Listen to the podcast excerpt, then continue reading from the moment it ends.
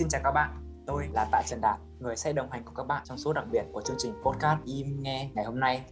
Có thể các bạn sẽ rất ngạc nhiên, nhưng mà chính vì đây là tập đặc biệt nên chúng tôi muốn tạo bất ngờ cho các bạn. Bình thường trong dự án, tôi giữ vai trò là editor chỉnh sửa các audio mà các bạn thường nghe. Nhưng hôm nay, tôi rất vinh dự khi được trở thành người lên kịch bản cũng như trực tiếp host tập phát sóng đặc biệt đúng ngày 4 Tết của podcast Im Nghe còn khách mời ngày hôm nay chính là một gương mặt không thể thân quen hơn, đó là cô Thùy Lân, host của dự án podcast Im Nghe, đồng thời cũng là giảng viên khoa sư phạm tiếng Anh trường Đại học Ngoại ngữ Đại học Quốc gia Hà Nội. Bên cạnh công việc giảng dạy, cô cũng rất thích đọc sách và viết lách. Với sự chăn trở về câu hỏi làm phụ nữ thế nào cho đúng, cô Lân đã có ý tưởng về một chương trình podcast, trong đó sẽ mời khách mời là những người phụ nữ từng trải trò chuyện về câu hỏi này và thế là podcast Im Nghe đã ra đời.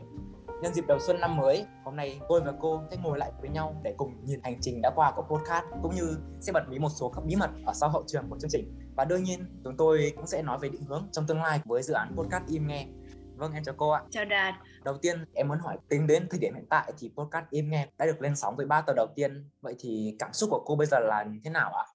Thực ra thì, ờ, cô có nhiều phần là cô cảm thấy rất hài lòng bởi vì, ờ, cô không nghĩ là chương trình được đón nhận tốt như vậy.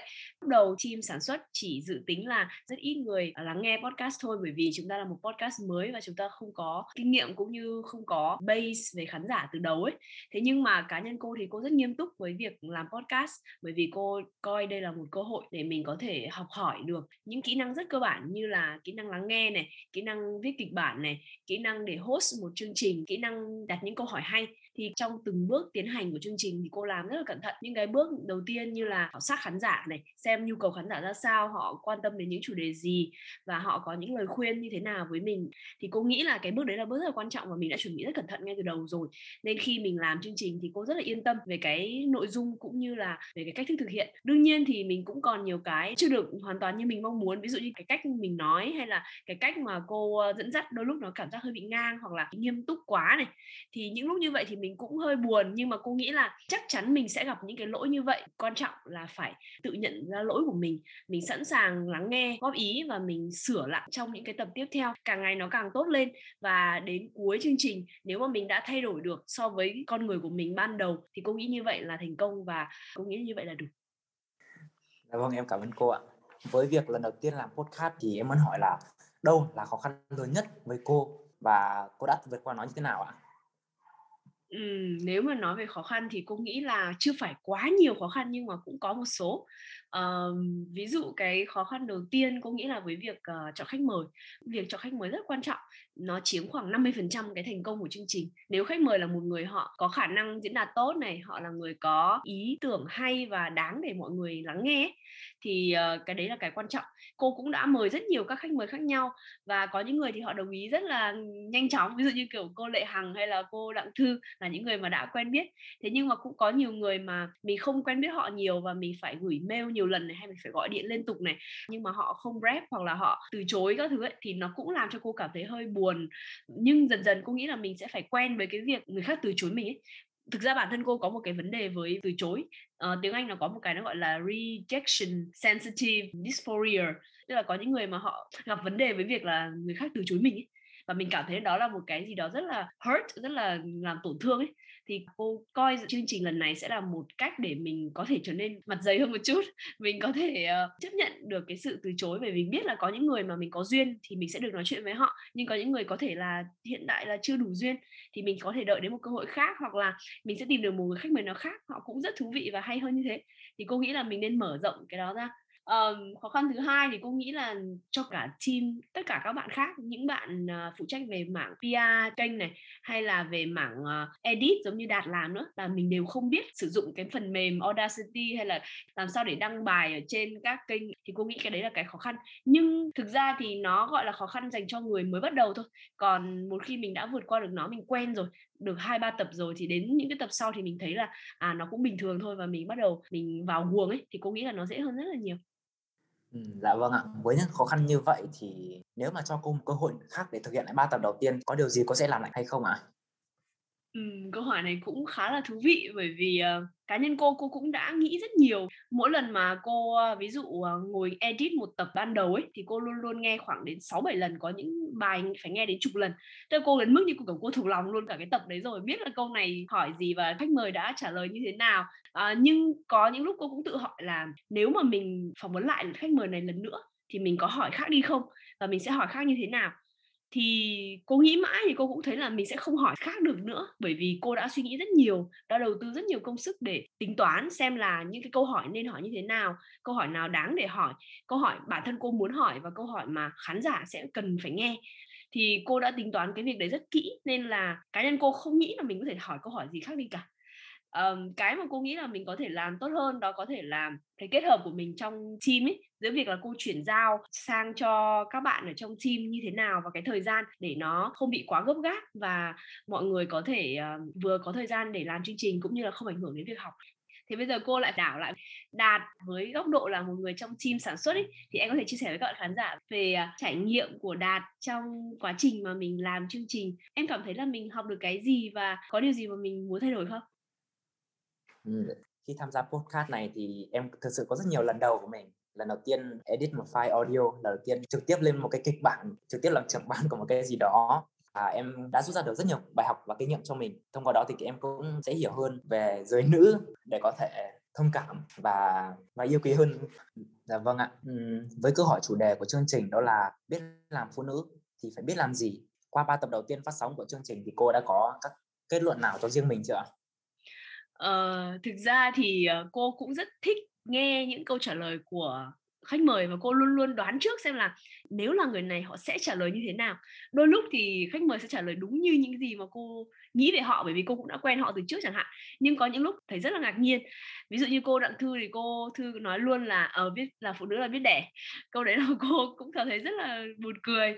um, cô nghĩ là cô vẫn cần phải nghe thêm những câu trả lời khác từ những nhân vật mà nó đa dạng hơn. Bởi vì hiện tại những khách mời của cô đều là khách mời mà cô có quen, là những người mà cô đã làm việc và đã tiếp xúc nhiều rồi. Thành ra là có thể cũng đâu đấy mình cũng đã hiểu họ và cũng có những cái điểm giống nhau ấy. Thế nên cô cũng vẫn muốn tìm hiểu những khách mời khác mà họ đến từ những background khác mình để xem là cái quan điểm của họ sẽ có gì giống, có gì khác. Và cái hành trình để mà nghe mỗi khách mời nó sẽ là một cái mảnh ghép và nó sẽ tạo thành một cái bức tranh tổng thể sau khi cô nhìn lại toàn bộ cái season này. Đấy, nhân đó thì cô cũng thấy Đạt là một bạn nam mà Đạt lại tham gia trực tiếp vào các khâu sản xuất của chương trình podcast về chuyện phụ nữ. Thế thì, uh, sau khi mà nghe các tập đầu tiên của chương trình ấy, Đạt có cảm thấy là có một cái điều gì Đạt thấy bất ngờ hay là Đạt học hỏi thêm được về phụ nữ hay là về con gái không? Sau khi nghe chia sẻ của ba khách mời đầu tiên thì em nhận ra là Ờ, giới nữ không phải là chân yếu tay mềm hay là chỉ ở nhà và trong bếp mà họ có thể đóng góp rất nhiều cho xã hội. Ví dụ như chị Thảo, chị ấy tham gia rất nhiều các hoạt động xã hội hay là cô Thư, cô ấy có cá tính riêng của mình và có thể là sẽ mạnh mẽ hơn rất nhiều rất nhiều bạn nam khác. Hoặc là, hay là cô Lê Hằng ạ. Cô là một là một người mà em vô cùng là idol, rất là ấn tượng và em cũng đã học được rất nhiều bài học từ cô ạ.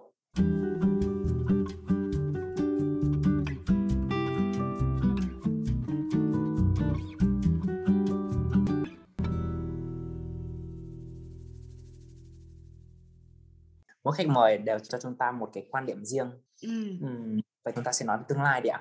Lúc đầu khi lên kế hoạch cho podcast thì chúng ta dự kiến một con số rất khiêm tốn về cả số người theo dõi và số người lắng nghe podcast nhưng mà những con số hiện tại đã vượt quá kỳ vọng của chúng ta.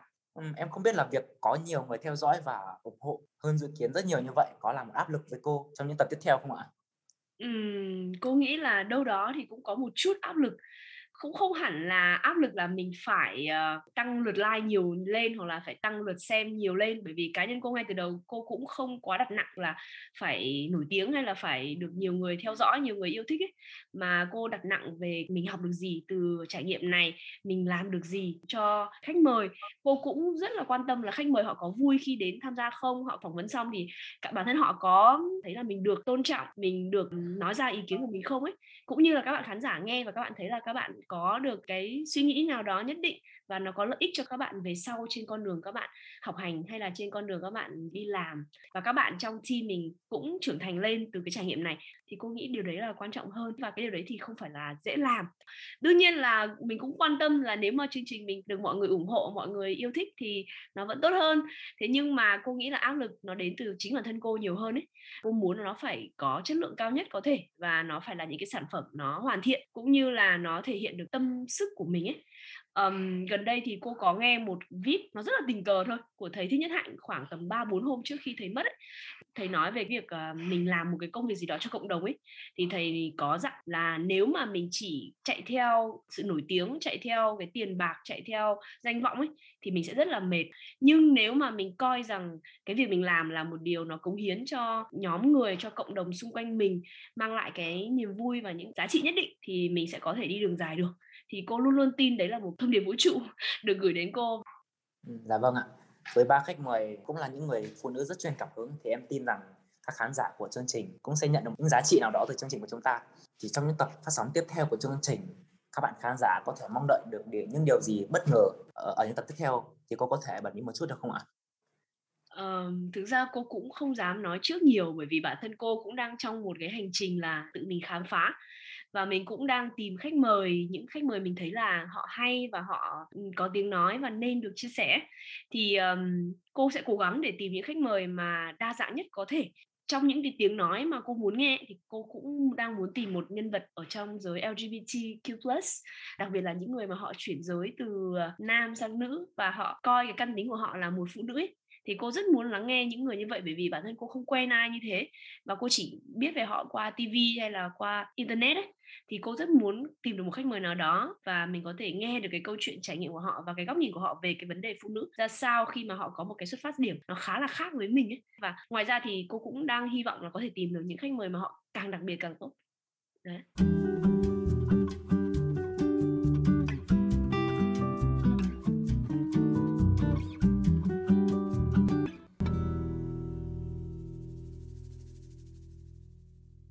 Với từ đặc biệt thì em nghĩ là tập phát sóng ngày hôm nay cũng là một tập vô cùng đặc biệt bởi vì được lên sóng vào đúng ngày 4 Tết. Đối với cô thì Tết có ý nghĩa là gì ạ? Với cương vị là một người phụ nữ của gia đình câu này hơi khó. Nhưng mà cái đầu tiên phải nói là cô không nghĩ là mình là một người phụ nữ của gia đình. Bởi vì thứ nhất là cô chưa kết hôn này cô chưa có gia đình riêng của mình ấy. À, nhưng mà cô thường là dành thời gian tết với bố mẹ. Và bản thân cô ở nhà thường thì phải nói là cô rất là được chiều. Bố mẹ cô làm tất cả những công việc và cô thường là tập trung học tập trung làm việc là chính. Còn những cái việc về nấu ăn hay là chuẩn bị tết mua sắm thì thường mẹ cô là người rất là đảm đang ấy thì mẹ cô sẽ lo hết. Thế nên là cá nhân cô nghĩ là cô là một người khá may mắn ấy bởi vì bố mẹ của cô không bắt mình phải làm gì và đỡ hết cho mình. Thì cô từng đọc người ta nói là khi mà bạn cảm thấy rất thoải mái về chuyện gì đó thì thực ra là có một người khác đang chịu khổ, đang chịu một cái gì đó thay cho bạn. Bạn cần phải hiểu cái điều đấy và bạn phải biết ơn ấy.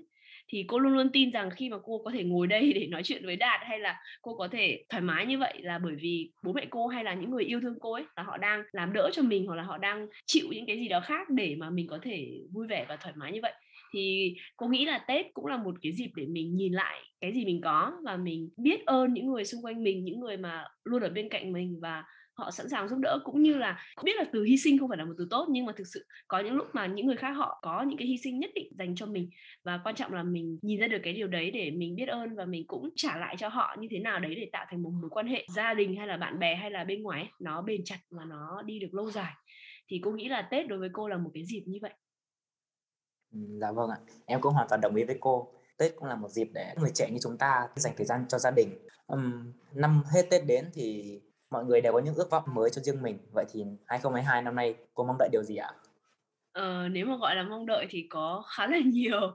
Nhưng mà cô sẽ nói trước về uh, chương trình podcast. Cô hy vọng là chúng ta sẽ hoàn thành được mùa 1 về chuyện làm phụ nữ. Thật là tốt với 10 tập cô hy vọng là trong năm nay sẽ gặp được nhiều nhân vật thú vị cũng như là trò chuyện được với họ và học hỏi được nhiều từ những nhân vật đó.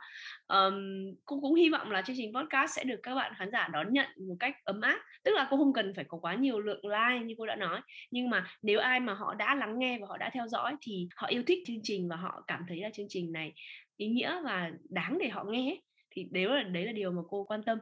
Um, nói về cái dự định tiếp theo thì thì cô cũng hy vọng là mình có thể uh, dần dần chuyển hướng một chút về content viết lách một chút cũng như là làm podcast và nó hỗ trợ cho công việc của mình, làm giáo viên cũng như là biết đâu mình có thể ờ, tìm một cái hướng gì đó nó thú vị hơn và nó làm cho mình cảm thấy cái cuộc sống của mình nó có ý nghĩa việc cô làm podcast cũng như những cái cô đang làm bây giờ, nó là một bước để cô chuẩn bị cho cái việc chuyển dịch bản thân. Mình trau dồi tích lũy kỹ năng, kiến thức để nếu mà có những cái giai đoạn mình bắt buộc phải chuyển dịch thì mình sẵn sàng cho nó, thì cô tin vào cái việc chuẩn bị đó nó là một điều quan trọng và mình cần phải có kế hoạch và có thời gian đầy đủ chứ không đến lúc mà nó bất ngờ có những chuyện gì đó mình không biết được tương lai. Ví dụ như đạt thấy là trong covid hai năm vừa rồi ấy, có quá nhiều sự thay đổi và mình không ngờ được ấy, thì bản thân mình cần phải sẵn sàng với nó và mình tích lũy những cái mà mình cho rằng là cần thiết với bản thân mình ngay từ bây giờ. Ừ, dạ vâng ạ. Tết cũng là một dịp để cho chúng ta có thể nghỉ ngơi và cũng như là nạp năng lượng, đón chào những điều thay đổi. Và em xin chúc cô là những dự định trong năm mới của cô sẽ thành sự thật. Cảm ơn Đạt. Thế thì uh, từ giờ đến hết tập cuối, Đạt có mong muốn điều gì cho bản thân mình trong thời gian tới không? Ra với phần việc được giao trong dự án này thì em mong là em sẽ thật sự là thành thạo hơn về việc edit audio và có những bài viết truyền thông tiếp cận được nhiều người hơn và hy vọng là podcast chúng ta sẽ ngày càng được nhiều người biết đến. Vậy thì nhân dịp đầu xuân năm mới, cô có thể gửi một lời chúc Tết tới tất cả các bạn khán giả của chương trình được không ạ? Về lời chúc Tết thì uh, hôm nay phát sóng sẽ là ngày mùng 4 Tết và cô hy vọng mùa Tết năm nay sẽ là một mùa Tết thật là ấm áp với tất cả các bạn, đặc biệt là với các bạn uh, sinh viên bởi vì sau Tết thì các bạn sẽ phải quay trở lại trường để uh, đi học. Bản thân cô cũng không sẵn sàng với cái việc quay trở lại đi làm trực tiếp lắm bởi vì hai năm rồi mình quen làm online hơn ấy. Đấy thì cô chúc cho các bạn sinh viên có sức khỏe tốt này, tận hưởng được cái thời gian bên cạnh gia đình trong Tết năm nay và uh, khi các em quay trở lại trường thì các em sẽ có nhiều niềm vui, gặp lại bạn bè, gặp lại thầy cô và chúng ta sẽ làm quen nhanh chóng với cái nhịp điệu mới và chúng ta có thể học tốt có thể làm việc tốt đó thì đấy là cái mà cô chúc mọi người Dạ vâng ạ. Xin cảm ơn tất cả các bạn khán giả đã đồng hành cùng chương trình podcast im nghe trong tất cả quãng thời gian vừa qua. Chúc các bạn có một năm mới nhâm dần 2022 với thật nhiều niềm vui và hạnh phúc. Xin chúc tất cả mọi người sẽ có một năm thật là rực rỡ, sẽ đạt được dự định mình đã đặt ra trong năm cũ. Ok rồi cảm ơn Đạt. Thế thì bây giờ cô với Đạt sẽ cùng nhau uh, chào một câu với các bạn khán giả nhé. Mình nên nói câu gì cùng nhau nhỉ? Chúc mừng năm mới ạ. Ok thế thì cô đếm 1, 2, 3 thì hai cô trò mình cùng nói nhé. Ok 1, 2, 3 Chúc mừng, mừng năm, năm mới. ok cảm ơn Đạt. Chúng ta sẽ hẹn gặp lại các bạn trong các tập tiếp theo của chương trình.